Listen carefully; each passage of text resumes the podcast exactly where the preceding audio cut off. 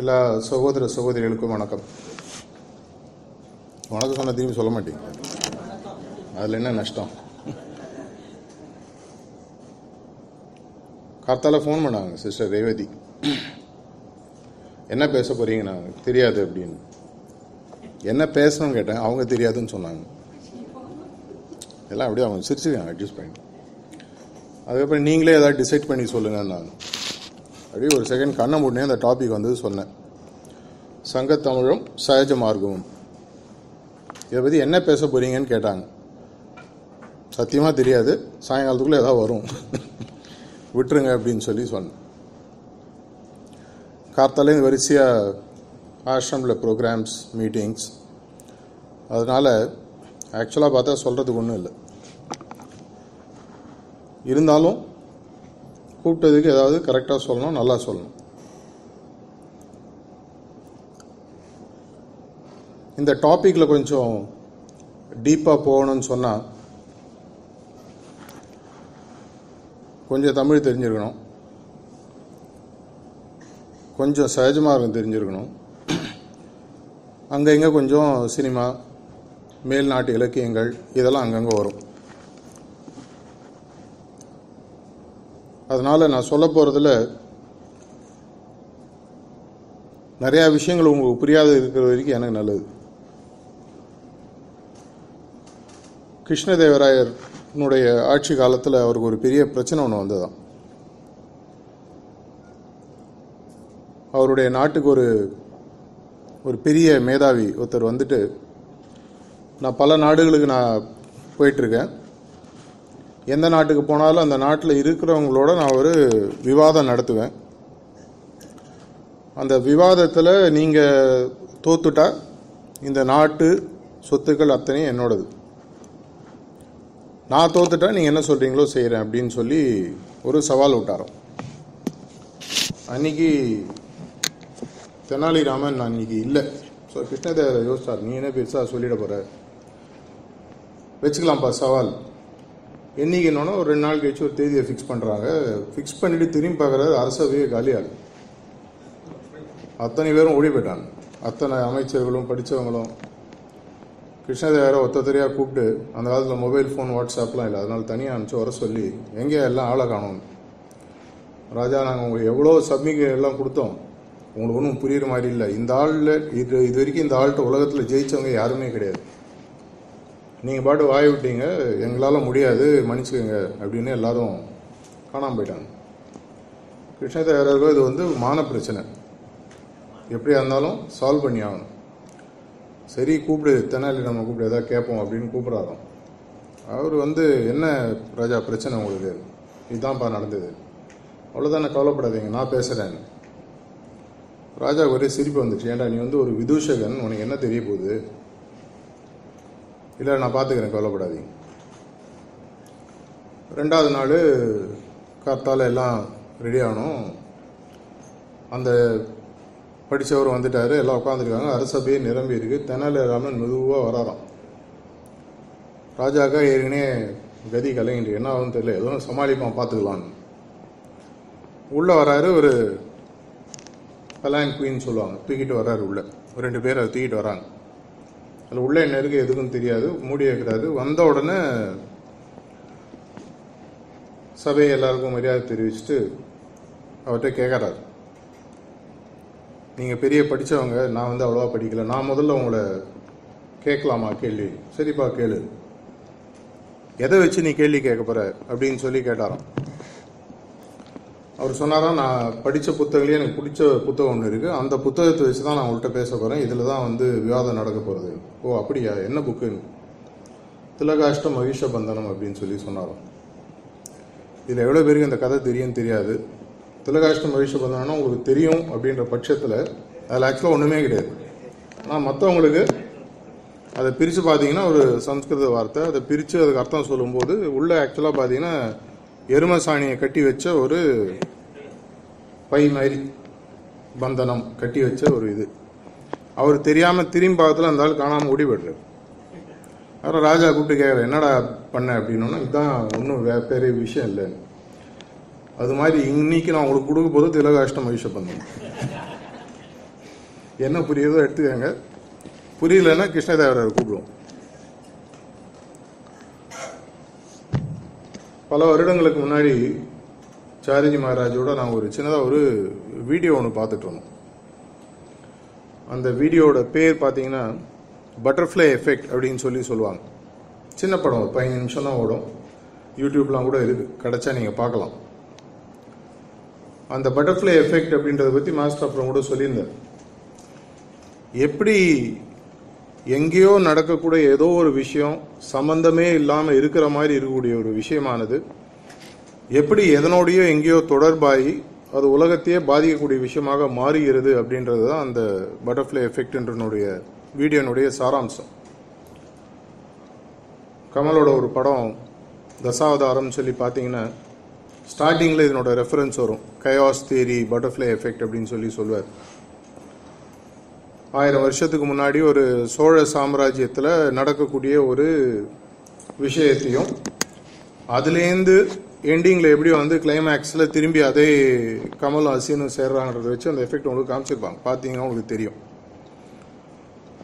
கிட்டத்தட்ட பார்த்தீங்கன்னா ஆக்சுவலாக நான் பேச போகிற டாபிக் பேசிட்டு இருக்கிற டாபிக் கூட அதே மாதிரி ஒரு அநேகமாக சம்மந்தம் இல்லாத விஷயமாக தோன்றினாலும் எங்கேயோ ஒரு சம்மந்தம் வந்து சேரப்போகுது. இந்த சங்க இலக்கியம் சங்கத்தமிழ் அப்படின்னு எடுத்து பார்த்தீங்கன்னா உலகத்திலேயே மூத்த மொழி அப்படின்னு சொல்லி சொல்லுவாங்க. சம்ஸ்கிருதத்தையும் தமிழையும் சொல்லுவாங்க. அந்த தமிழ் வளர்ந்ததற்கு காரணம் ஒரு முக்கியமான காரணம் எடுத்து பார்த்தீங்கன்னா இந்த சங்கத்தமிழும் இந்த சங்கத்தமிழை சார்ந்த படித்தவர்களும் கவிஞர்களும் எல்லாரும் இந்த சங்கத்தமிழனுடைய பேக்ரவுண்ட் பார்த்தீங்கன்னா மூன்றாக பிரிக்கப்படுகிறது. முதல் பாகம் இரண்டாவது பாகம் மூன்றாவது பாகம் அப்படின்னு மூணு சங்கத்தமிழ் மூன்று கிளையாக பிரிகிறது. முதல் பாகத்தை இறையனார் நேரடியாக அகத்திய மாமுனிவர் வச்சு ஆரம்பிச்சதா சொல்லுவாங்க. அந்த பாகத்தில் இன்னைக்கு ஒரு எழுத்து கூட கிடையாது. மாஸ்டர் ஒரு தடவை சொன்னார் அகஸ்திய முனிவர் சப்த ரிஷிகள் ஒருத்தர் கூட ஒரு தடவை சொல்லியிருக்கார். அவர் அந்த முதல் பாகத்திற்கு தலைவராக இருந்ததாகவும் அவருடைய காலத்தில் எழுதப்பட்ட எந்த விதமான தமிழ் சம்பந்தப்பட்ட விஷயங்களும் அதுக்கப்புறம் அது எழுத்து வடிவத்தில் வரல. அது அப்படியே போயிடுச்சு. இதற்கு அடுத்ததுன்னு சொல்லி பார்த்தீங்கன்னா இரண்டாவது இதற்கு தலைவராக இருந்ததா சொல்றது தொல்காப்பியர்னு சொல்லி சொல்லுவாங்க.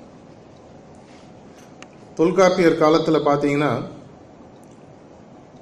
அவர் எழுதின ஒரே ஒரு புத்தகம் மட்டும்தான் இன்னைக்கு நூல் வழியாக வந்திருக்கு. அதுவும் ஆயிரத்தி எண்ணூறு வாக்கில் அதற்கு அப்புறம் நிறைய பேர் சேர்ந்து கஷ்டப்பட்டு அதுக்கு ஒரு உருவகம் கொடுத்து கொண்டாங்க தொல்காப்பியம். அதுக்கப்புறம் வந்தது மூணாவது பாகம். இதற்கு தலைவராக இருந்தவங்க நம்ம எல்லாருக்குமே திருவிளையாடல்ன்ற படம் மூலமாக அத்தனை பேருக்கும் பரிச்சயம் உண்டு. நக்கீரர். எது தெரியுதோ இல்லையோ அந்த நக்கீரரோட டயலாக் எல்லாருக்கும் தெரியும். ம்? நெற்றிக்கண் திறப்பினும் குற்றம் குற்றமே. இது மட்டும் கரெக்டாக நம்ம சொல்லி மாஸ்டர்லேருந்து ப்ரிசப்ட்லேருந்து அபியாஸ்லேயும் எல்லாத்தையும் நம்ம ஃப்ரீயாக தப்பு கண்டுபிடிப்போம். ஏன்னா நம்மளுக்கு அந்த ரைட் இது. குற்றம்னா கேட்கணும் இல்லையா? ஒரு விரல் காட்டுமோ மூணு விரல் நம்மளை காட்டுறதுன்ற மறந்துடும் ஆனால் குற்றம் கேட்போம்.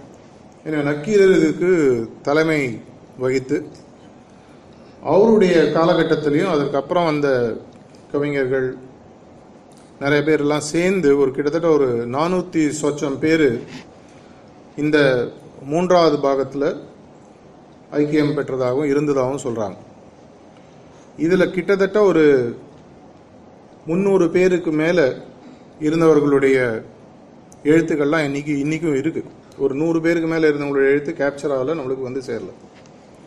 அகநானூறு புறநானூறுல ஆரம்பிச்சு எதாக இருந்தாலும் சரி தொல்காப்பியத்தை எடுத்தாலும் சரி தொல்காப்பியம் தான் தமிழுக்கு இலக்கணத்துக்கே ஒரு முக்கியமான புத்தகம் சொல்லி சொல்லுவாங்க.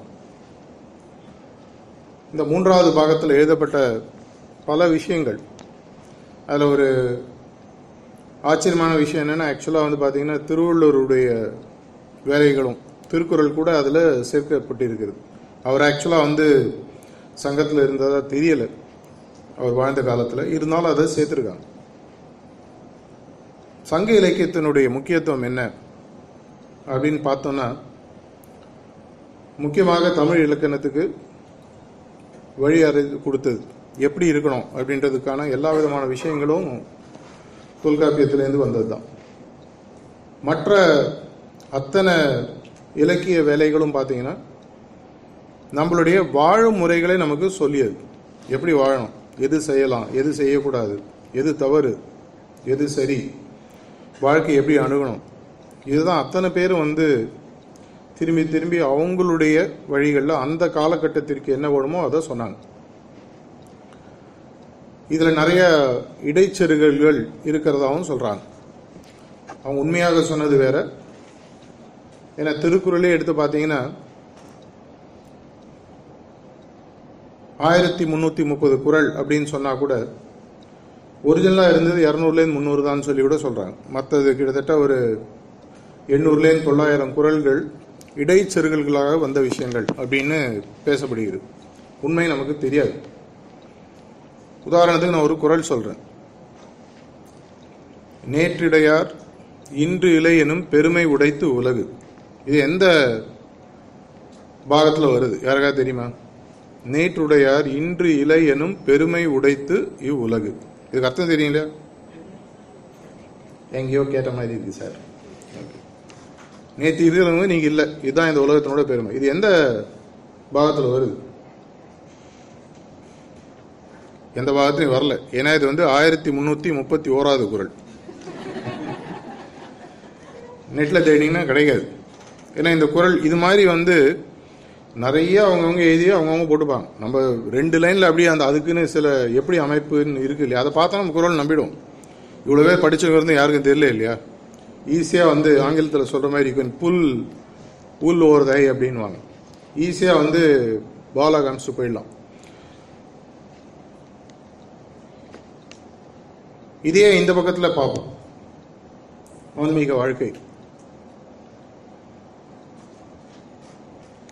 நம்மளுடைய சகஜ மார்க்கம் அப்படின்னு எடுத்து பார்த்தோம்னா நம்மளுடைய ஆதிகுரு லாலாஜி மகாராஜ் அவருடைய காலகட்டத்தில் என்றைக்கோ ஒரு தொலைந்த விஷயத்தை எடுத்து திரும்பி அதுக்கு ஒரு ஷேப்பை கொடுத்து அதான் நமக்கு ஆன்மீக வழியாக கொடுத்தார். இது ஏன் தொலைஞ்சது? ஒரிஜினலாக என்ன இருந்தது அப்படின்னு பார்த்தோன்னா அதற்கான உண்மையான விஷயங்கள் எங்கேயுமே இல்லை. மாஸ்டர் சொல்கிறத நம்ம நம்புகிறோம் அவர் சொல்கிறாரு தசரத மாமுனிவுக்கு எழுபத்தி ரெண்டு ஜென்ரேஷனுக்கு முன்னாடி இருந்தது பிரணாகுதின்றது அது காணாமல் போச்சு. அதுக்கப்புறம் லாலாஜி மகாராஜ் கண்டுபிடிச்சார் குழந்தாருன்னு சொல்லி சொல்கிறார் ரீசெண்டாக நம்ம கமலேஷ் மாஸ்டர் கூட ஒரு ஹைதராபாத்தில் ஒரு கான்ஃபரன்ஸில் ஒரு கேள்வி எழுப்பினார். இந்த டிரான்ஸ்மிஷன்ன்றது வந்து நம்மளுடைய சிஸ்டமில் தான் இருக்கா? இல்லை வேற எங்கேயாவது இருக்கா? அப்படின்னு கூட சில பேரை கேள்வி கேட்டாங்க. நிறைய பேர் அதற்கான பதில்கள்லாம் கூட தொகுத்து கொடுத்தாங்க. கிறிஸ்டியானிட்டியில் இப்படி இருந்திருக்கு. இஸ்லாமியத்தில் இப்படி இருந்திருக்கு. இதற்கான ஆதாரங்கள் இதெல்லாம் நிறைய பேர் கம்பேர் பண்ணி கொடுத்துருக்காங்க. ரைட்டா தப்பா நமக்கு தெரியாது.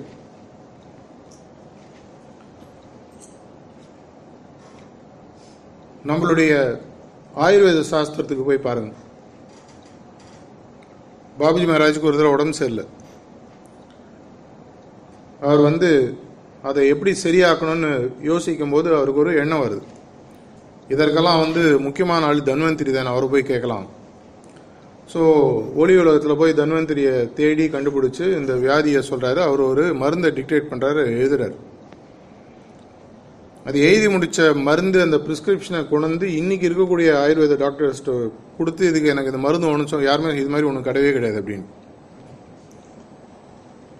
ஏன்னு சொன்னால் தன்வந்திரி காலத்தில் இருந்த மொத்த வழிமுறைகளுக்கும் அதற்கப்புறம் இன்னைக்கு அது உருமாறி திரிஞ்சு திரும்பி வரும்போது மொத்தமாக இருந்தது வேற இனி இருக்கிறது வேற. டிரான்ஸ்மிஷன் லாஸ் டிரான்ஸ்மிட் பண்ணுறது போய் சேரணும் இல்லையா? கண்டுபிடிச்சி நீங்கள் வந்து சேரல. இதற்கு என்ன காரணம்?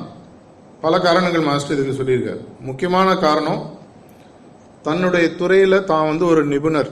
தனக்கு யாரும் போட்டி வரக்கூடாதுன்னு நிறைய விற்பனர்கள் நினச்சி இதை யாருக்கும் ஃபுல்லாக சொல்லாமல் விட்டாங்க. சொல்லிட்டு ஒருவேளை இவன் கத்துட்டு நம்மளோட தாண்டி போயிட்டானா? ஸோ எனக்கு பத்து தெரிஞ்சதுன்னா நான் அடுத்த வரைக்கும் எட்டு தான் சொல்லிக் கொடுப்பேன். அது அடுத்தவர் ஆறு சொல்லி கொடுப்பாரு. நாலு சொல்லி கடைசியில் ஒன்றா வரும். அந்த ஒன்று தெரிஞ்சவர் என்ன பண்ணுவார்? இதை அப்படியே தன்னுடைய இடைச்செருகளுக்கு திரும்பி பத்தா மாற்றுவார் இப்படியே மாறி மாறி மாறி இது ஒரு ஆயிரம் ஆயிடும். ஆக்சுவலாக ஒரிஜினலாக வந்தது வேற.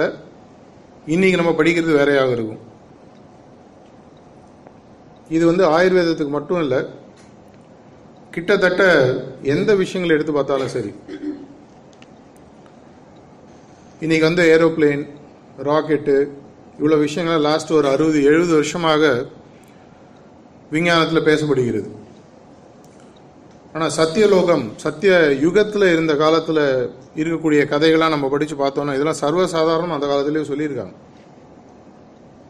ராமர் பட்டாபிஷேகத்துக்கு கிளம்பி வர்றார். லங்கையிலேருந்து எப்படி வர்றார்? புஷ்ப விமானத்தில் வர்றார். புஷ்ப விமானம்னா என்ன? காற்றுல பறக்கக்கூடிய ஒரு விஷயம். மாஸ்டர் ஒருத்தர் அழகாக சொன்னார் எது உங்கள் அறிவுக்கு எட்டாத விஷயமோ அது உங்களால் பேச முடியாது. What the brain doesn't know the mind cannot conceive or talk about இட்னு சொல்லி ஒரு தடவை சொன்னார். இப்போ ஒரு வால்மீகி வந்து ஒரு புஷ்ப விமானத்தை பற்றி எழுதுறாருன்னு சொன்னால் ஒன்று அந்த அனுபவம் அவருக்கு இருந்திருக்கணும் இல்லை அவர் பார்த்துருக்கணும் ஏதோ ஒன்று நடந்திருக்கணும். இதே தான் மகாபாரதத்துலேயும். இன்னைக்கு அணுகுண்டை பற்றி பேசவும். ஒரு அணுகுண்டு போட்டால் உலகத்தையே அழிக்க முடிய அளவுக்கு சக்தி இருக்கு. இது அந்த காலத்தில் நீங்கள் மகாபாரதத்துலேயோ ஒரு சிவபுராணத்திலேயோ இல்லை ஒரு கந்தன் கருணை படம்லாம் பார்த்தீங்கன்னா உங்களுக்கு தெரியும். இதற்கு அந்த காலத்தில் என்ன பேர்? அஸ்திரங்கள் பேர். ஒரு பாசுபத அஸ்திரம் ஒரு பிரம்மாஸ்திரம். இந்த அஸ்திரத்தினுடைய தன்மை என்ன? உலகத்தையே அழிக்கக்கூடிய விஷயம். மகாபாரதம் கிளைமேக்ஸில் சண்டையெல்லாம் முடிஞ்சிருது பதினெட்டு நாளுக்கு அப்புறம் அஸ்வத்தாமனுக்கு ரொம்ப கோவம் வருது. இந்த பாண்டவர்கள் எப்படியா அழிக்கணும்? அவருக்கு அவங்க அப்பா சொல்லி கொடுத்துருக்காரு. டக்குன்னு உடனே என்ன பண்ணுறாரு பிரம்மாஸ்திரத்தை ஏவி விடுறாரு. அர்ஜுனன் மேலே. அர்ஜுனன் உடனே பார்க்குறாரு கிருஷ்ணரை. என்ன பண்ணணும்? ஆஸ் யூஷுவல் ஹெல்ப்லைன் இல்லையா? இப்போ என்ன பண்ணணும்னு சொல்லி கேட்குறாரு அவர் சொல்கிறார் உனக்கு தெரியாதா? பிரம்மாஸ்திரத்தை ஒரே வழி நீ அதை அழிக்கணும்னா அதோட சண்டை போட முடியாது. ஏன்னா நீ பதிலுக்கு சண்டை போட்டனா உலகமே அழிஞ்சிரும். நிராயுதபாணியாக மாறி சரணாகதி அடை. அப்படின்னா என்ன ஆகும்னா அதை நான் உனக்கு அப்புறம் சொல்றேன். உடனே என்ன பண்றாரு? எல்லாத்தையும் கழட்டி வச்சுட்டு சரணாகதி அடைஞ்சு இந்த பிரம்மாஸ்திரத்துக்கு தன்னுடைய மரியாதை தெரிவிக்கிறார். பிரம்மாஸ்திரத்தை அனுப்பும் பொழுது நிராயுதபாணியாக இருக்கிறவங்கள அழிக்க முடியாதுன்றது அதனுடைய ஒரு தத்துவம். ஸோ அதனுடைய சாராம்சம் என்ன ஆகும்னா அது யார் எஞ்சாங்களோ அவங்களுக்கே திரும்பி போகுமா? அந்த திரும்பி போகிறவங்களுக்கு அனுப்புறதுக்கு மட்டும் தெரிஞ்சா போகாத வழி திரும்பி எடுக்கிறதுக்கு தெரியணும். அப்படி எடுக்கிறதுக்கு தெரியலன்னு சொன்னால் அது அவங்களே அழிச்சிடும் அவங்க அப்பா வந்து துரோணாச்சாரியர் அஸ்வத்தாமனுக்கு திரும்பி எப்படி எடுக்கணும்னு சொல்லி கொடுக்கல. அது திரும்பி அவரை அழிக்கிறதுக்கு வருது. அவர் காப்பாற்றப்பட்டு அவருக்கு சாபம் கொடுக்கப்பட்டு இன்னி கூட ஒரு உலகத்தில் சுத்துறதாகவும் இதன் மூலமாக நிறைய கதைகள்லாம் வந்துட்டு இருக்கு படிச்சிருப்பீங்க. இதன் மூலமாக நம்மளுக்கு தெரியக்கூடிய ஒரு விஷயம் ஒரு ஆரியபட்டராக இருக்கட்டும் பல மேதாவிகள் மேதைகள் அந்த காலத்தில் கண்டுபிடிச்ச நிறைய விஷயங்கள்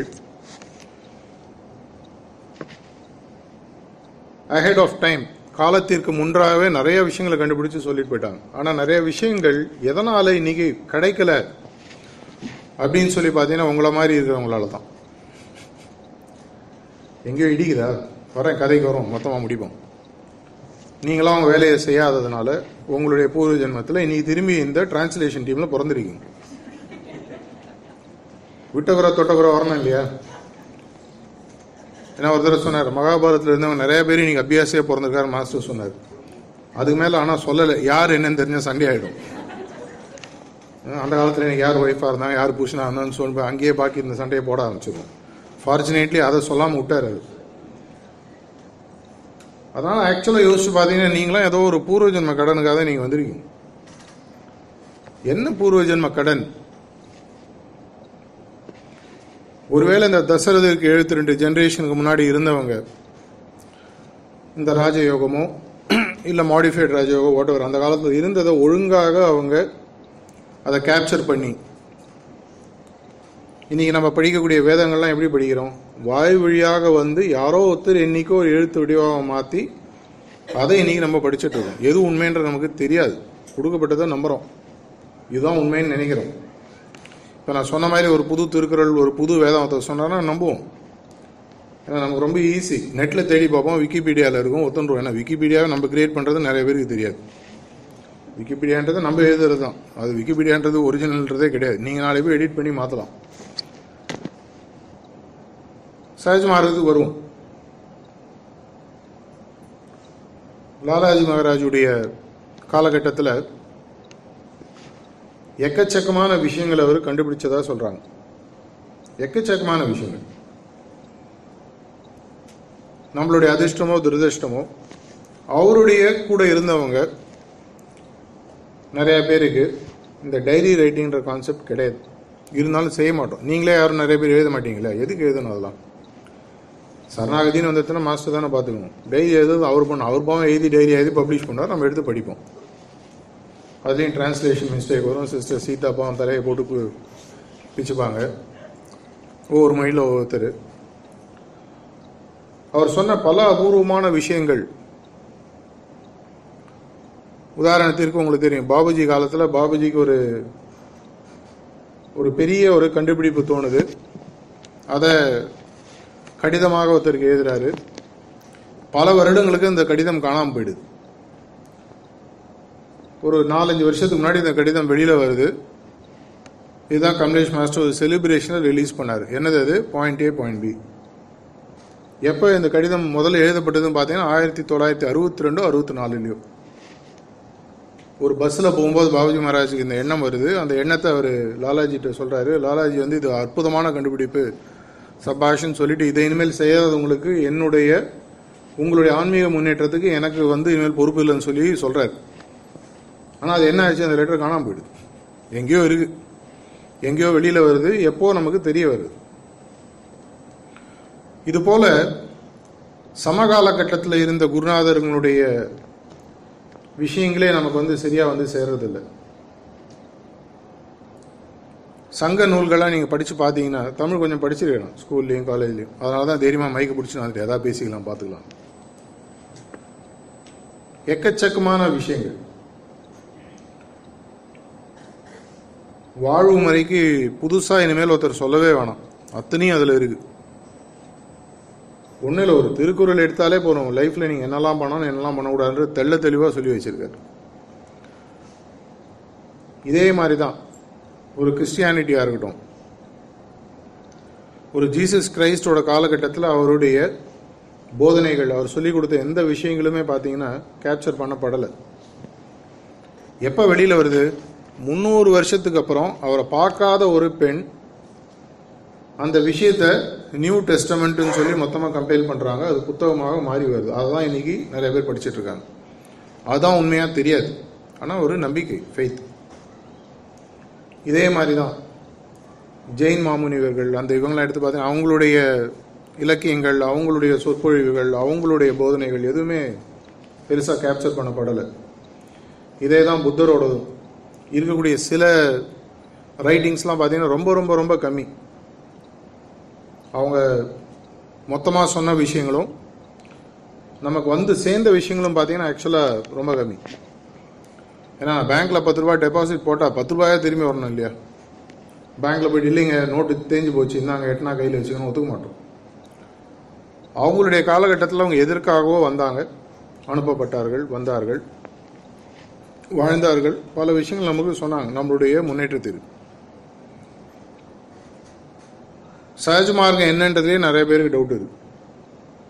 ஒரு தடவை காட்டையில் உட்காந்து பேசிட்டு இருக்கும்போது மாஸ்டர் சொன்னார் நூறு அபியாசி கேட்டு சகஜ மார்க்கம் என்னன்னு சொன்னால் நூற்றி பத்து டைப்பில் எக்ஸ்பிளனேஷன் வரும் அப்படின்னு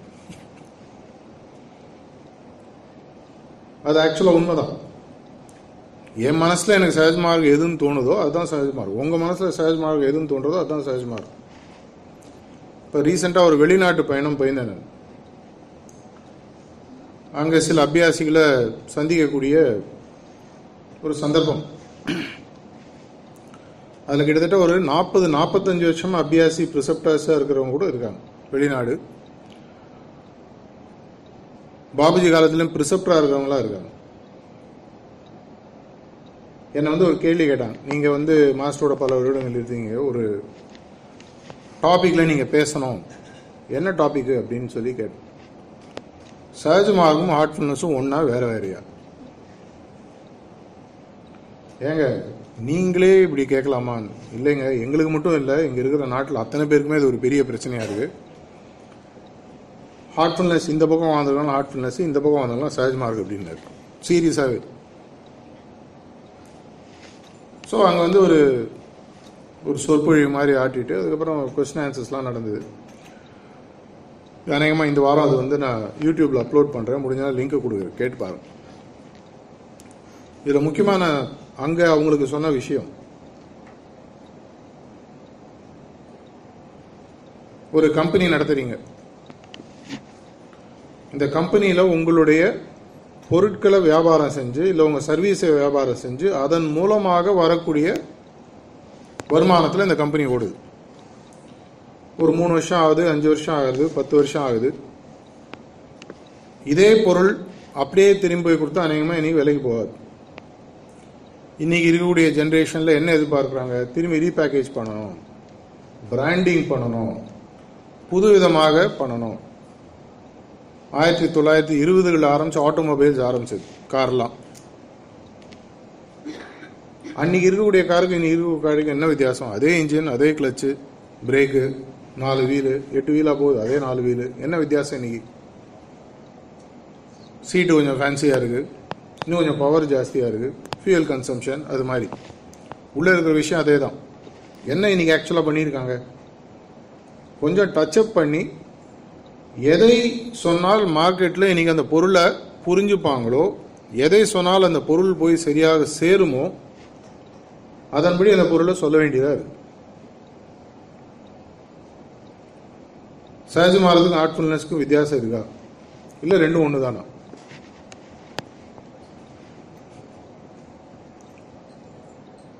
ரெண்டு வேற வேற ஆனால் ரெண்டும் ஒன்று பதில் புரிஞ்சிருச்சு இல்லையா? ரெண்டும் வேற வேற ஆனால் ரெண்டும் ஒன்று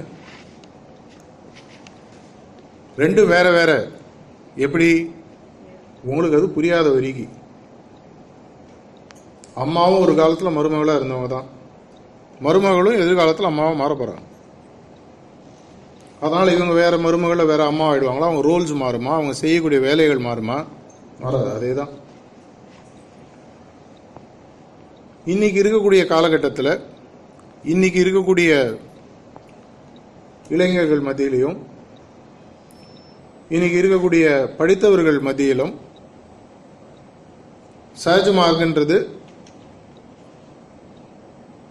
வயசானவங்களுக்கு ரொம்ப அறிவுஜீவிகளுக்கு இது ஒரு அப்டிராக்ட் கான்செப்ட் எங்களுக்கு இதெல்லாம் புரியாது. ஏன்னா ஒருத்தர் ஒரு அபியாசி அழகாக எக்ஸ்பிளைன் பண்ணார். சகஜ மார்க்கம்னா என்ன அப்படின்னு அவருடைய கருத்து விஷயத்த ரொம்ப ஜோவியெல்லாம் சீரியஸாக சொன்னார். புரியாத விஷயத்த புரியுற மாதிரி சொல்லி புரியாத ஒரு இடத்துக்கு அழிச்சிட்டு போகிறது புரியாத விஷயத்த புரியுற மாதிரி சொல்லி புரியாத இடத்துக்கு அழிச்சிட்டு போறோம். ஒளி உலகம். இதெல்லாம் எங்களுக்கு ஒத்து வராது. அப்படின்னா இந்த காலகட்டத்துக்கு என்ன வேணும்? இந்த காலகட்டத்தில் எதையுமே வந்து உடனடியாக பார்க்கணும்னு ஆசைப்படுறாங்க. எதையுமே உடனடியாக உணரணும்னு ஆசைப்படுறாங்க. இதே தான் என் எஸ் கிருஷ்ணன் எழுபத்தஞ்சு வருஷத்துக்கு முன்னாடி பாட்டு போனார். பட்னா தட்டினா கையில் ரெண்டு இட்லியும் ஒரு காஃபியும் வரணும். இப்படி தான் எதிர்காலம் வரப்போகிறதுன்னு சொல்லிட்டு போனார் அது பாட்டு எழுதினது யாரோ இருக்கலாம். ஆனால் சொன்னது அவர். கிட்டத்தட்ட இனி இருக்கக்கூடிய ஜென்ரேஷன் கூட பார்த்தீங்கன்னா அப்படி தான் எதிர்பார்க்குறாங்க. பிராணாகுதின்னு சொல்கிறீங்க பிராணாகுதி என்ன பண்ணணும்னு எனக்கு தெரியாது. ஆனால் பிராணாகுதி எனக்கு உணரணும். சுத்திகரிப்புன்னு சொல்றீங்க. சுத்திகரிப்புன்னா எனக்கு புரியாது. ஆனால் அதனுடைய தன்மையை நான் உடனடியாக உணரணும். ப்ரேயர் பண்ணால் மறுநாள் காலத்தால் வீட்டு வாசலில் கார் நிற்கணும் என்னால் ஒரு வாரம் ஒரு மாதம்லாம் வெயிட் பண்ண முடியாது. ப்ரேயர் பண்ண கொடுக்கணும். அதுக்காக தான் மேலே கடவுள்னு வச்சுருக்கோம். நான் உன்னை கடவுள்னு ஒத்துனா நான் சொல்கிறது நீ செய்யணும் இல்லை இப்படிலாம் வந்து புதுசு புதுசாக எங்கேயாவது ஒரு சி கனெக்ட் யூ கனெக்ட்லாம் போனால் ஜாலியாக கேட்குறாங்க அதாவது சர்வ ரோக நிவாரணி. ஒரு மாத்திரையை சாப்பிட்டா உடம்புல டாப் டு பாட்டம் எல்லா வியாதியும் ஒரே செகண்டில் சால்வ் ஆகிடும் சுகரு டயபெட்டிஸு ப்ரெஷரு எல்லா வியாதியும் ஒரே ஒரு மாத்திரை.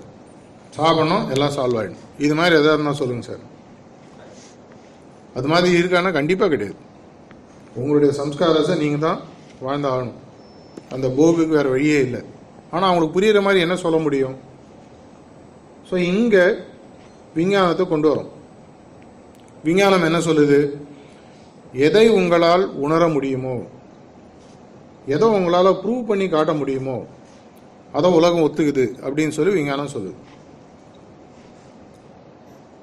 அப்படின்னா ப்ரூவ் பண்ணி காட்டணும்? எப்படி ப்ரூவ் பண்ணி காட்டணும்? அவங்கள அதை அனுபவிக்க வச்சு காட்டணும்.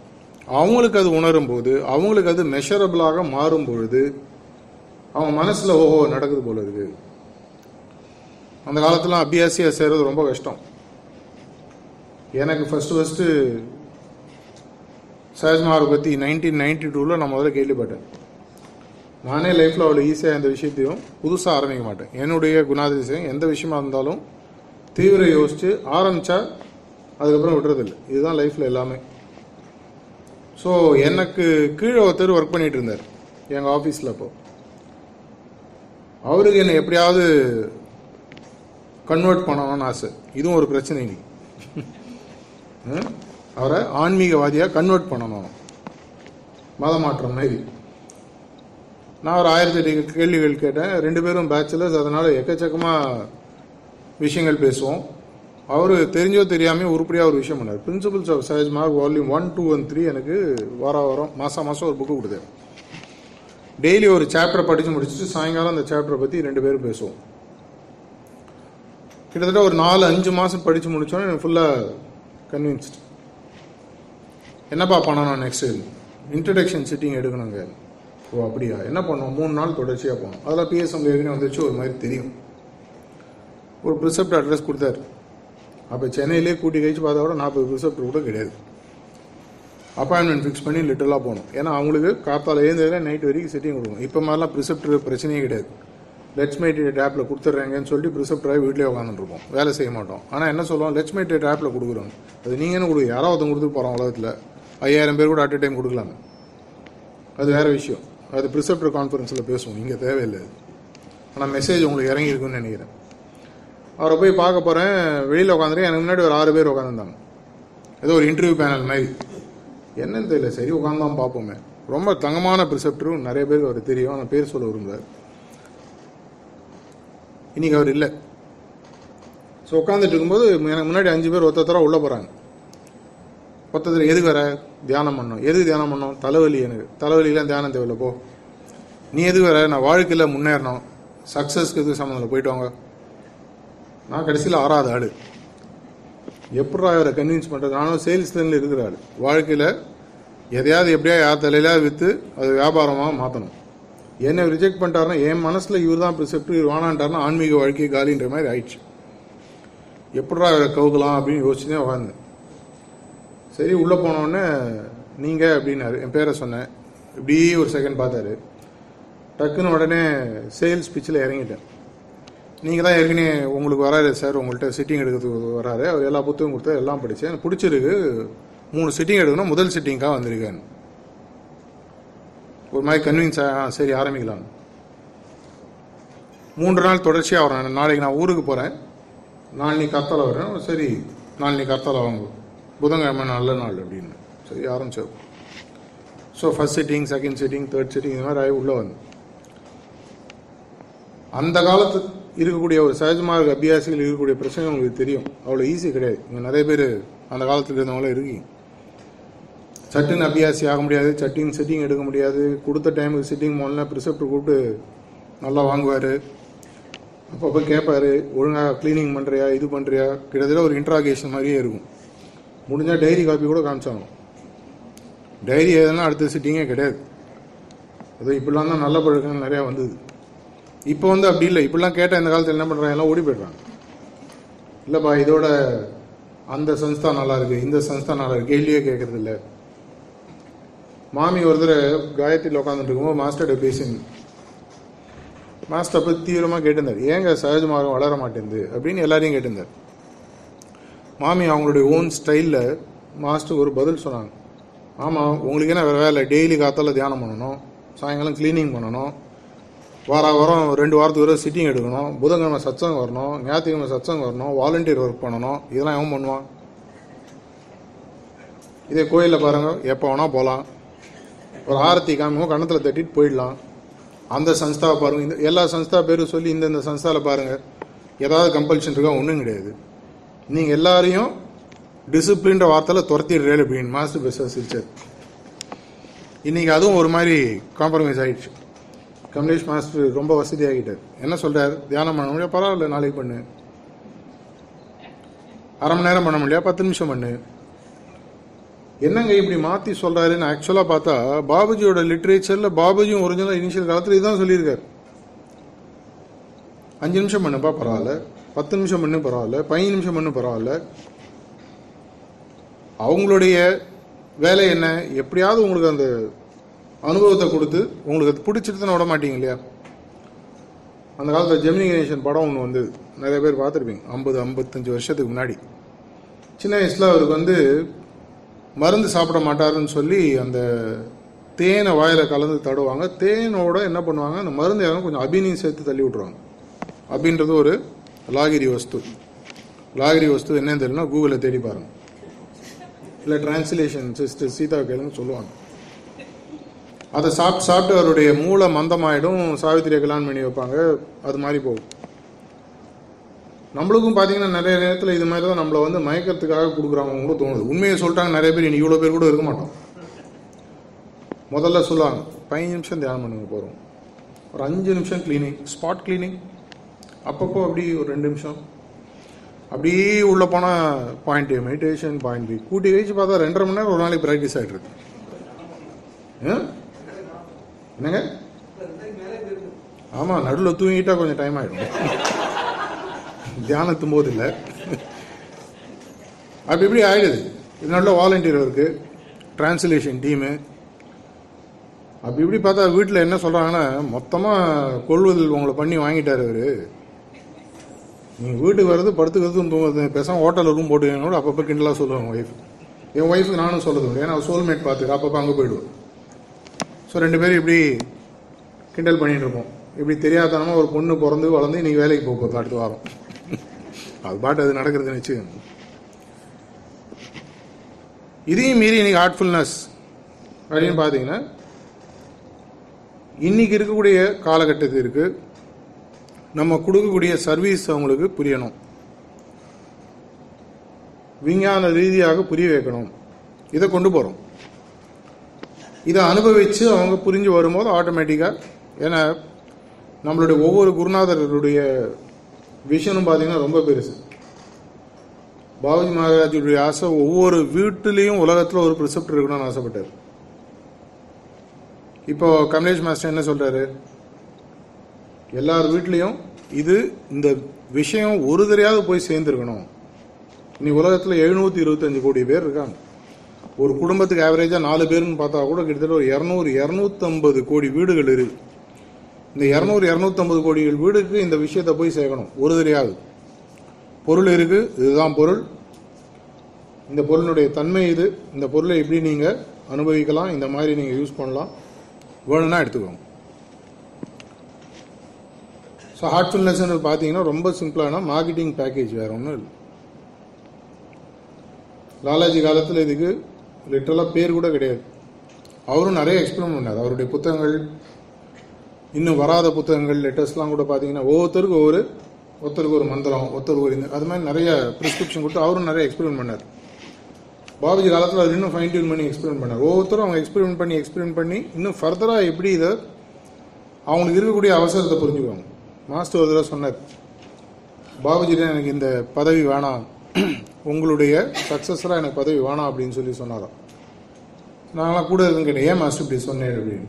அதுக்கு அவர் சொன்னார் நான் பாபுஜிட்ட சொன்னேன் எனக்கு இது நீங்கள் கொடுத்தீங்கன்னா எனக்கு இது கூட வரக்கூடிய சேர்ந்த பவரையும் சேர்ந்து ஒரே செகண்ட் உலகத்தை நான் அழிச்சிடுவேன் எதற்காக எல்லாரும் கஷ்டப்பட்டு திரும்பி திரும்பி பிறந்துட்டு இருக்கணும் பாபுஜி அப்படி அவருடைய ஸ்டைலில் பண்ணி காமிச்சார். சிரிச்சுட்டு விட்டுட்டாராம். அப்புறம் தான் சொன்னார் எனக்கு எப்போ தலையில் விழுந்தோ அப்புறம் தான் புரிஞ்சுது நடக்காது. ஏன்னா இது நேச்சருடைய வேலை குருநாதருடைய வேலையை செய்கிற ஒருத்தரும் நேச்சரோட ஒர்க் பண்ணுறாரு நேச்சருக்கு அகேன்ஸ்டாக போக முடியாது. கிரியேஷன்றது நேச்சரோட வேலை. மகாபிரளயம் வரைக்கும் வெயிட் பண்ணுன்றது நேச்சரோட வேலை.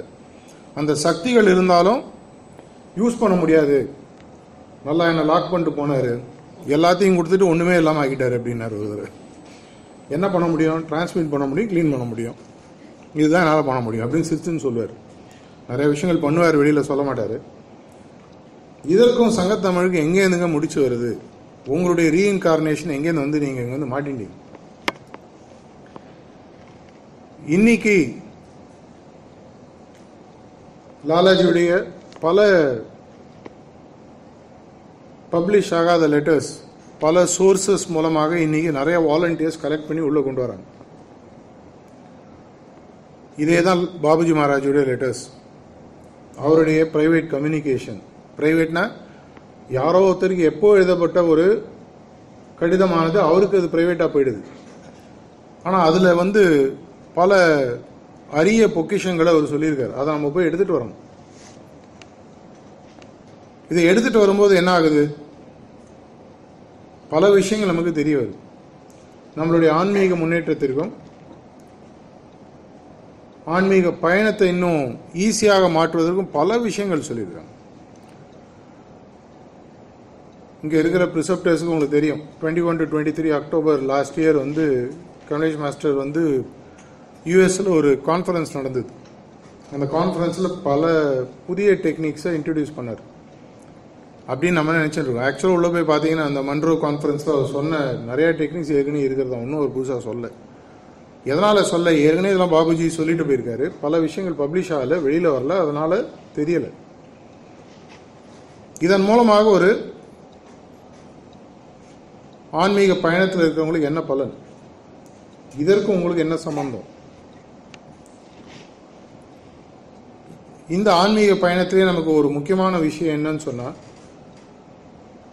ஒரு காலகட்டத்திலேயே இந்த காலகட்டத்திலேயே இந்த மனிதனாக பிறந்த காலகட்டத்திலேயே குறிக்கோளை அடைந்து இப்பவே நம்மளால் முடிக்கக்கூடிய ஒரு வாய்ப்பு நமக்கு இருக்குது. நம்மளுடைய சகஜமார்க்க லிட்ரேச்சர் படித்தவங்க எல்லாருக்குமே தெரியும்.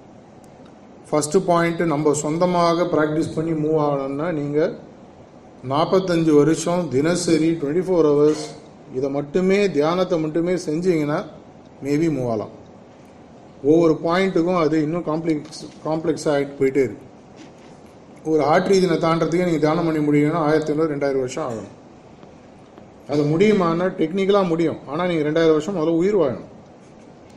இந்த ரெண்டாயிரம் வருஷமும் எந்த விதமான வேற சிந்தனை இல்லாமல் தியானம் செய்யணும். அது இந்த காலகட்டத்தில் நடக்காது. காத்தால் அரை மணி நேரம் தியானம் பண்ணுறதுக்கே வழி இல்லை. ரெண்டாயிரம் வருஷம் எப்படி இதே பண்ண முடியும்? சத்தியமாக முடியாது. அப்படின்னா என்ன வழி? ஒரு உந்துதல் சக்தி வேணும். இந்த உந்துதல் சக்தி உங்களுக்கு வேகமாக போக வைக்க வேண்டியதுதான் டிரான்ஸ்மிஷனோட வேலை. போக வேண்டிய பாதைகளில் இருக்கக்கூடிய கஷ்டங்களை அகற்றுறது தான் கிளீனிங்கிற வேலை. இது ரெண்டுமே தடைபடும் போது இன்னும் வேகமாக போடுவதற்காக நம்ம பிரார்த்தனை செய்கிறோம் இது எல்லாம் சேர்ந்து வேகமாக போகிறது இவ்வளோதானங்க டெக்னிக் அப்புறம் இன்னும் புதுசாக வந்து லாலாஜியோ பாபுஜியோ என்னத்தை சொல்லிட போகிறாங்க இதை இன்னும் ஃபைன் டியூன் பண்ணுறோம் மீனாட்சியின் சமைத்து பார் அத்தனை பேரும் படிச்சிருப்பீங்க. லேடிஸ் அத்தனை பேரும். கண்டிப்பாக அவங்க வச்ச சாம்பாரும் நீங்கள் வைக்கிற சாம்பார் இன்னைக்கு ஒன்றா கண்டிப்பாக கிடையாது. அதுக்கப்புறமா நீங்களும் நிறைய பேர் சாம்பார் இருப்பீங்க வெளியில் சொல்ல மாட்டீங்க அவ்வளோதான் ஏன்னா அவங்களாம் பார்க்கலாம் என்னங்க வீட்டில் சமைக்காத ஆம்பளை யாராக இருக்காங்களா? கிடையாது.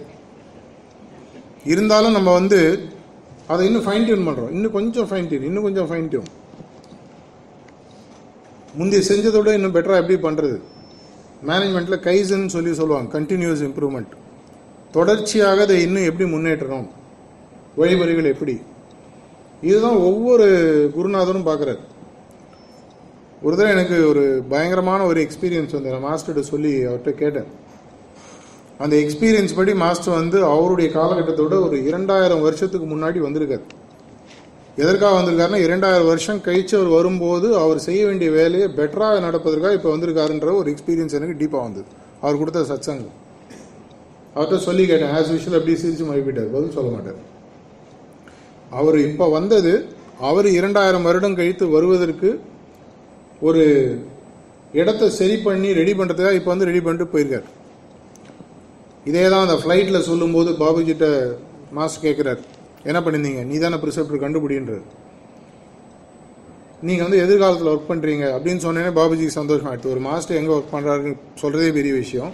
சரி அடுத்தது சொல்லு எவ்வளோ நாள் கழிச்சு ஒர்க் பண்ணியிருந்தேன்னு சொல்லிடு அவர் யோசிச்சு யோசிச்சு திரும்பி தியானம் பண்ணி கண்டுபிடிச்சி பத்தாயிரம் வருஷன்றார் அப்போ பாபுஜி சொல்கிறாரா இல்லை மகாபிரளயம் போது ஒரு பர்சனாலிட்டி வரப்போறாரு. அவருடைய வேலையை ஃப்ரீ பண்ணுவதற்காக எனக்கு கொஞ்சம் ஃப்ரீ டைம் வந்து ஒர்க் பண்ணியிருந்தேன்னு சொல்லி சொல்கிறார் இது வெறும் டெக்னிக்ஸ்க்காக மட்டும் லிட்ரேச்சர் கிடையாது. ஃபெய்த் மூவ்ஸ் மவுண்டன்ஸ்னு சொல்லி சொல்லுவாங்க. பழவேற்காடு அப்படின்னு சொல்லி சென்னை பக்கத்தில் ஒரு சின்ன ஒரு இடம் இருக்கு. கடல் சார்ந்த இடம். கேள்விப்பட்டிருப்பீங்க நீங்கள் புலிக்காட் லேக்குன்னு சொல்லி சொல்லுவாங்க. போட்டிங்காக கூட போயிடலாம் அங்கே ஒரு நம்ம சென்னை மெட்ரோ ஜோனை சேர்ந்த இடம். சென்னை மெட்ரோ ஜோனில் ஒரு சென்டர் அங்கே இருக்குது. அங்கே ஒரு தடவை நான் சென்டர் விசிட்டுக்காக போனேன். அங்கே போய் பார்த்தீங்கன்னா இருக்கிறவங்க அத்தனை பேருமே மீனவர்கள். இதில் முக்கியமான என்ன விஷயம்னு பார்த்தீங்கன்னா ஒரு பதினஞ்சு இருபது அபியாசிகள் இருக்காங்க. இதில் ஒருத்தர் கூட வந்து மாஸ்டர் பார்த்தது கிடையாது. சாரிஜி மகாராஜ் யாருமே பார்த்தது கிடையாது. ஆனால் அத்தனை பேர் வீட்லையும் அவருடைய ஃபோட்டோ இருக்கு. எப்படின்னு சொல்லி நான் கேட்டேன். ஐயா இது உங்களுக்கு புரியாதுன்னாங்க இல்லைங்க எனக்கு புரியாது. கொஞ்சம் சொல்லுங்க அப்படின்னு இல்லை அவங்க வந்து அப்படி அப்படி தான் பேசுவாங்க.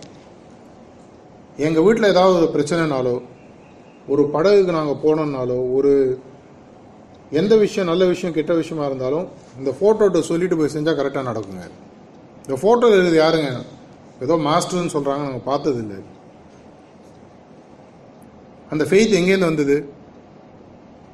நம்மள மாதிரி யாரோ லிட்ரேச்சர் படித்தவங்க அவங்கள்ட்ட போய் இதுதான் ஆன்மீகம். இவர் ஒரு குருநாதர். இவர் மேலே நம்பிக்கை இருந்தால் நடக்கும். அப்படின்னு சொல்லி அந்த ஃபெய்த்தை கிரியேட் பண்ணுறாங்க இந்த ஃபெய்த்தை கிரியேட் பண்ணுறதுனுடைய ஒரு முக்கியமான அங்கம் பார்த்தீங்கன்னா லிட்ரேச்சர்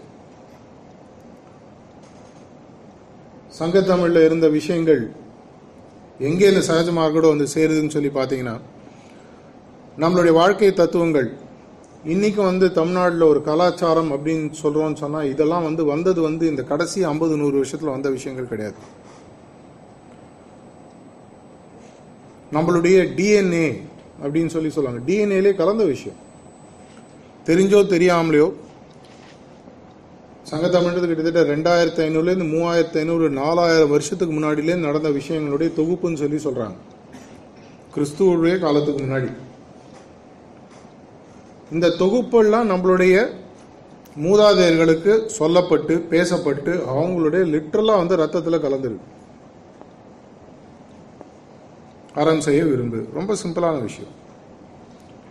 ஆறுவது சினம். இதெல்லாம் எவ்வளோ விஷயம்? ரொம்ப சின்ன இதெல்லாம் நம்மளுக்கு இறங்கியிருக்கு. இன்னைக்கு நம்மளுக்கு ஒரு கல்ச்சர் கலாச்சாரம் இருக்குன்னு சொன்னால் அதற்கு காரணம் இந்த மாதிரி விஷயங்கள் இதிகாசங்கள் புராணங்கள் காது வடிவமாகவோ எழுத்து வடிவமாக நம்மளுக்கு வந்து சேர்ந்துருக்கு. இதை நம்ம நம்புகிறோம் இதுதான் வாழ்க்கை முறைன்னு நினச்சி செய்கிறோம் மற்றவங்களுக்கு தீங்கு செய்யக்கூடாதுன்னு யாரும் உங்களுக்கு சொல்ல உங்களுக்கு தெரியும். ஏன்னா உங்களுடைய ரத்தத்தில் அது வந்திருக்கு. இதை உருவாக்குவது தான் ஒரு எழுத்தினுடைய பணி. செயல் வீரர்கள் ஆயிரம் பேர் இருந்தாலும் நல்ல விஷயங்களை சொல்லுவதற்கு நிறைய பெரியவர்கள் தேவைப்படுறாங்க. அவங்க சொன்ன விஷயத்தை நம்ம கிரகிச்சுக்கிட்டு அடுத்த ஜென்ரேஷன் அடுத்த ஜென்ரேஷன் அடுத்த ஜென்ரேஷன் போகும்போது வளரக்கூடிய சந்ததிகளானது இன்னும் நல்லா வளரும். பிஸ்போஸை படிக்கிறவங்க எல்லாருக்குமே ஒரு பயங்கரமான பயம் இருக்கும் சில விஷயங்களில் பார்த்தீங்கன்னா அடுத்த நூறுலேருந்து ஐநூறு அறநூறு வருஷத்துக்குள்ளே நடக்கக்கூடிய மோசமான விஷயங்களை பாபுஜி மகாராஜ் புட்டு புட்டு வைக்கிறார். அந்த டிரான்ஸ்லேஷன் யாராவது பண்ணியிருந்தாலோ இல்லை டிரான்ஸ்லேட் ஆகி வந்து விஸ்பரை படிச்சிருந்தாலோ இல்லை இங்கிலீஷில் வந்து விஸ்பரை படித்தாலும் உங்களுக்கு தெரிஞ்சிடும் ஆனால் அதுக்கப்புறம் ஒரு ஒளி விளக்க கொடுக்குறாரு. இதெல்லாம் முடிஞ்சு இதை விட கேவலமாக முடிஞ்சு போகும்போது ஃபைனலாக மனுஷன் முழிச்சுப்பான். அப்போ அன்பு தான் ஒரே பாதைன்னு தெரிய வரும். தியானம் தான் ஒரே பாதைன்னு தெரிய வரும். அன்னைக்கு இவங்கெல்லாம் சேருவாங்க. எண்ணூறு வருஷமா அப்படின்னு நம்ம யோசிச்சுட்டு இருப்போம். இதுக்கு மாஸ்டர் ஒரு தடவை ஒரு அழகாக ஒரு சின்னதாக ஒரு கதை சொன்னார். முத முதல்ல முகலாயர்கள் இந்தியாவுக்கு வந்தாங்களாம். இந்தியாவுக்கு அவங்க வந்து படையெடுத்து வரும்போது ஒரு ஒரு பெரிய மரத்தில் ஒரு ஞானி தலைகீழா தொங்கிட்டு தியானம் பண்ணியிருந்தாராம். இவங்க பார்த்தோன்னே என்ன இவ்வளோ பெரிய படம் வருது இந்த ஆள் ஜாலியாக மேலே தூங்கி தியானம் பண்ணிருக்கான்னு போட்டு அவரை இறக்கி போட்டு முத்து முத்து முத்து முதினாங்க. அந்த ஆள் சிரிச்சுட்டு திரும்பி மரத்தில் தொங்க போனோம் என்ன இவ்வளோ அடிக்கிற மாதிரி கோவம் வரல என்ன? போய போய நீ இன்னும் இன்னொரு ஒரு எழுநூறு வருஷம் இருக்க போகிற உனக்கு அப்புறம் ஆங்கிலேயர்கள் வருவாங்க இதுக்கப்புறம் இந்தியா தானே நடக்க போகிறது இதெல்லாம் உனக்கு எங்கே தெரிய போகுதுன்னு திரும்பி மரத்து மேலே போயிட்டாரான் இது சொல்லுமே எனக்கு பயங்கரமான ஆச்சு எப்பேற்பட்ட தீர்க்க தரிசியாக இருந்தால் எண்ணூறு தொள்ளாயிரம் வருஷம் கழிச்சு நீ ஒரு அறநூறு வருஷம் ஆள போகிற உனக்கு அப்புறம் ஆங்கிலேயர்கள்னு ஒருத்தன் வருவான். அவன் ஒரு முந்நூறு வருஷம் ஆளுவான். அதுக்கப்புறம் அவங்களே சுயாட்சிக்கு போவாங்க. இதெல்லாம் அவர் சொல்லிட்டு தியானம் பண்ண மேலே போயிட்டார். ஆஃப்டர் ஆல் அவனுடைய கொடுத்த அறநூறு வருஷம் தான் இந்த நாட்டில் இருக்கு. இதே மாதிரி தான் இன்னும் எண்ணூறு வருஷன்றது இப்படி ஜஸ்ட் இது திரும்பி போயிடும். அட்லீஸ்ட் இந்த காலகட்டத்தில் நடக்கக்கூடிய விஷயங்கள் சரியாக தொகுக்கப்பட்டு கொடுக்கப்பட்டால் டிரான்ஸ்லேஷன் எதுன்றது நம்ம எல்லாருக்குமே தெரியும். நான் உள்ளே வரும்போது சிஸ்டர் சீதா நிறைய விஷயங்கள் உங்களுக்கு சொல்லியிருந்தாங்க. இடிஎம்ஸு இடியட்னு சொல்கிறாங்களா இடிஎம் சொன்னாங்களான்னு தெரியல. இந்த டிரான்ஸ்லேஷனில் வரக்கூடிய பிரச்சனைகள் எக்கச்சக்கமாக இருக்குது இன்றைக்கி உங்களுக்கு இருக்கக்கூடிய பொறுப்புன்னு பார்த்தீங்கன்னா நீங்களாம் வந்து கிட்டத்தட்ட ஒரு ஃபவுண்டேஷன் மாதிரி. எப்படி ஒரு பில்டிங் வந்து ஒரு ஃபவுண்டேஷன்லாம் ஒழுங்காக நிற்காதோ ஆனால் அந்த ஃபவுண்டேஷனை லைஃபுக்கு நீங்கள் போட்டதுக்கப்புறம் பார்க்க முடியாது. சென்னை சில்க்ஸ் பில்டிங்காக இருந்தாலும் திரும்பி பார்க்கலாம். அந்த பில்டிங் அவ்வளோதான் அந்த இடத்துல உங்களுக்கு ஒரு ஃபவுண்டேஷன் போனால் மேலே எழுதுகிற விஷயங்கள்லாம் மற்றவங்க பார்க்க போகிறாங்க உங்களுடைய வேலை இந்த விஷயத்தில் பார்த்தீங்கன்னா ஒரு ஒரு மகோன்னதமான வேலை. என்ன உங்களுடைய வேலை?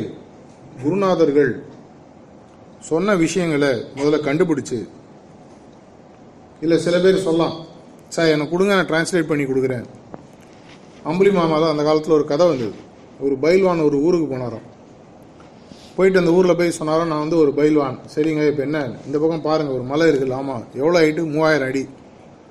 அந்த மலையை என்னால் என்னுடைய மார்பை வச்சுக்க முடியும் அப்படின்னாரு. ஓ அப்படியா? பண்ணி காட்டுங்க இதுக்கு ஒரு மாதம் ஆகும். என்ன பண்ணணும்? ஒரு மாதத்துக்கு எனக்கு மூணு வேளைக்கு நான் கேட்குற சோறு போடணும். நோ ப்ராப்ளம் கொடுத்துட்றாங்க. ஒரு மாதம் ஒவ்வொரு கூட மாற்றி மாற்றி சோறு போட்டு ஒரு மாதம் கழிச்சு வாயா மலையை தூக்குறேன்னு. ஒன்றும் பிரச்சனை இல்லை போகலாம் வாங்க. நேரவே மலைக்கிட்ட போய் படுத்து எடுத்து வை தூக்குறேன் அப்படின்னாங்க. நம்ம பேசிகள் டிரான்ஸ்லேட்டர்ஸ் இந்த டீமில் ஒர்க் பண்ண நிறைய பேர் இப்படி தான் சிஸ்டர் சீதா நீங்கள் இதெல்லாம் பண்ணி இப்படி கொடுத்துட்டீங்கன்னா டைப் பண்ணி உங்களுக்கு கொடுத்துட்றேன். ரொம்ப சிம்பிள் அவ்வளோதானே உங்களுடைய வேலைகளை சில நேரத்தில் பார்த்தீங்கன்னா நீங்கள் போய் இதை கண்டுபிடிக்கணும். உங்கள் பின்னாடி ஒரு ரெண்டு நிமிஷம் முன்னாடி பச்சை சோக்கா போட்டு ஒருத்தர் உட்காந்து டக்குன்னு திரும்பி பார்க்காதீங்க. மெதுவாக அப்புறமா பாருங்க. அவருக்கு தமிழ் தெரியாது. அவருடைய வேலை என்னன்னு பார்த்தீங்கன்னா இதெல்லாம் எங்கே இருக்குன்னு கண்டுபிடிச்சு கொண்டு வருது. இதற்கு ஒரு டீமே இருக்கு. இப்போ நீங்கள் இருக்கக்கூடிய ஏரியாவில் யாருக்கோ ஒருத்தருக்கு என்னைக்கோ ஒரு நாள் மாஸ்டர் ஒரு லெட்டர் எழுதியிருக்கலாம். அது ஆங்கிலத்தில் இருக்கலாம் தமிழில் இருக்கலாம் ஹிந்தியில் இருக்கலாம் எந்த மொழியில் வேணா இருக்கலாம். அதில் படிக்கும்போது ஒரு விஷயம் வெளியில் வரும். அந்த ஒரு விஷயம் நம்மளுடைய சகஜமாக இருக்க டெக்னிக் சம்மந்தப்பட்டதாக இருக்கலாம். நம்மளுடைய நம்பிக்கையை இன்னும் ஸ்திரமாக மாற்றுவதாக இருக்கலாம். என்ன வேணா இருக்கலாம். அது நமக்கு புரியாது. ஏன்னா நம்மளுடைய வேலை என்ன? போஸ்ட்மேன் மாதிரி. லெட்டர் எழுதுறது யாரோ எழுதப்பட்டது யாரோ நம்மளோட வேலை என்ன? கொண்டு போய் கொடுக்குறது ஒழுங்காக கொடுக்கணும். எழுதினவங்களுக்கும் எழுதப்பட்டவர்களுக்கும் தான் அந்த விஷயத்தினோட சாராம்சம் புரியும். அது லவ் லெட்டராக இருந்தால் கூட நீங்கள் எடுத்து படித்து பார்த்தா கூட உங்களுக்கு அதனுடைய அர்த்தம் புரியாது. அது ஒரு காதலனுக்கும் காதலிக்கப்பட்டவங்களுக்கும் தான் தெரியும். அதை போன்ற விஷயம் தான் இந்த லெட்டர்ஸோ இந்த லிட்ரேச்சரோ இதை வெறும் டிரான்ஸ்லேஷன் மட்டும் பண்ணிங்கன்னா கண்டிப்பாக போகாது என்ன பண்ணணும்? இது எங்கே இருக்குன்னு கண்டுபிடிக்கணும்.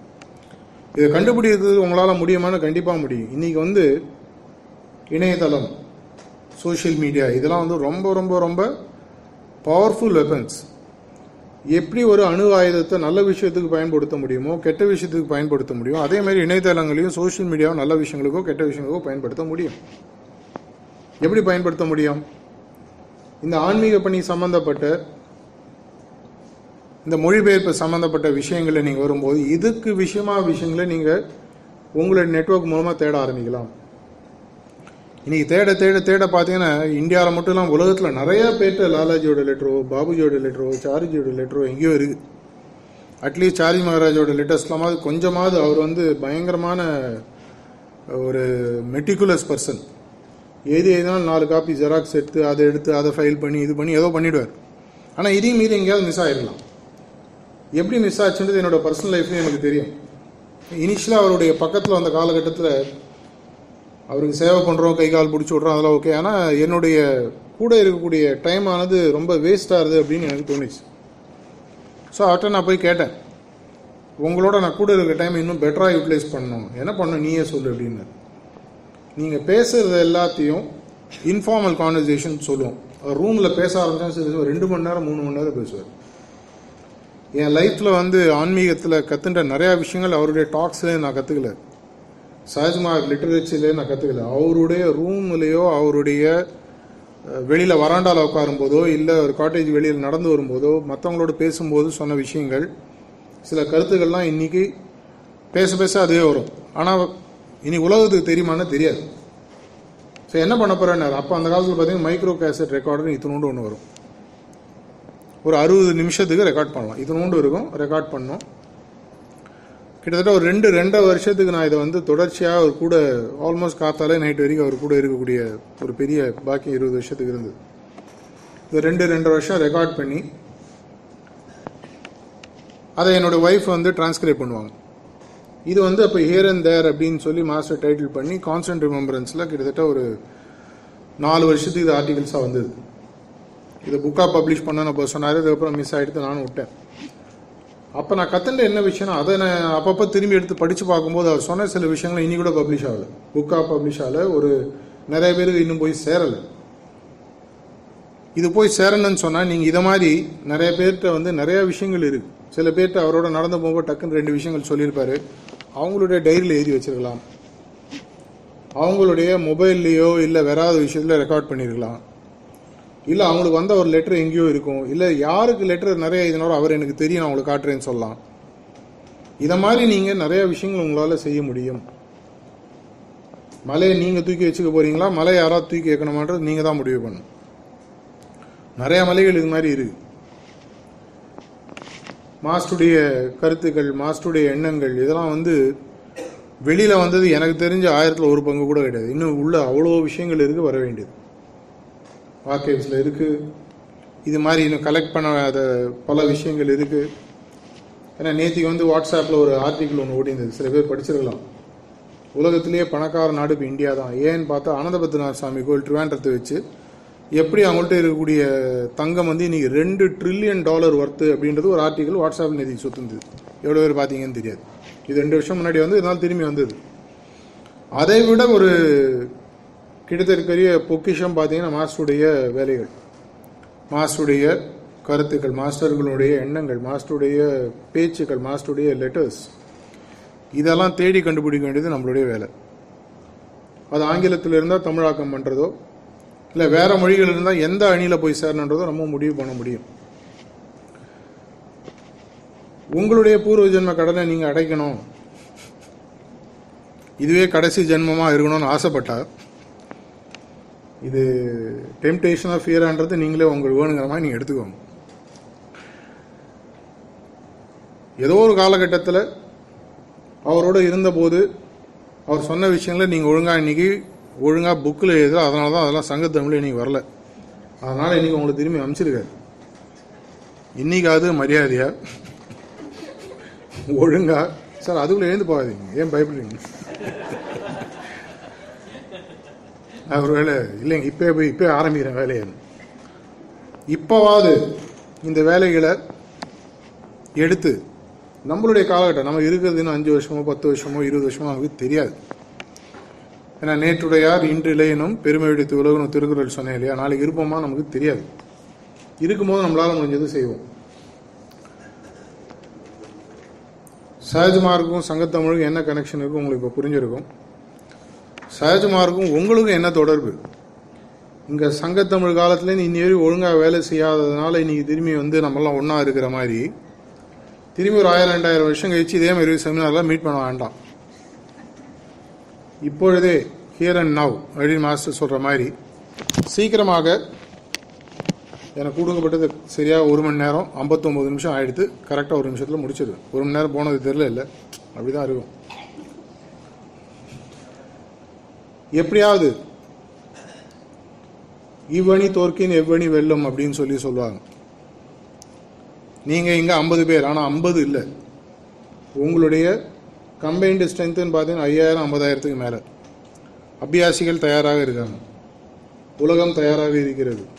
கொடுக்கக்கூடிய விஷயங்களை மேலே மேலே மேலே மேலே இன்னும் வேணும் இன்னும் வேணும்னு கேட்கக்கூடிய ஆன்மீக அறிவு தாகம் இன்னைக்கு இருக்கக்கூடிய ஜென்ரேஷனுக்கு இருக்குது ஒரு ரொம்ப ரொம்ப ரொம்ப ஒரு பெரிய ஒரு அமோகமான பொறுப்பு உங்களுக்கு மாஸ்டர் கொடுத்துருக்காரு. இதை செவ்வனை செய்யணும். இது நல்லா நடக்கணும். மாஸ்டருடைய கருத்துக்கள் நம்மளுடைய காலகட்டத்தில் இது வரைக்கும் வந்த அத்தனை விஷயங்களும் உலகத்துக்கு போய் சேரணும் அப்படின்ற பிரார்த்தனையோடு என்னுடைய உரையை முடிச்சுக்கிறேன். நன்றி வணக்கம்.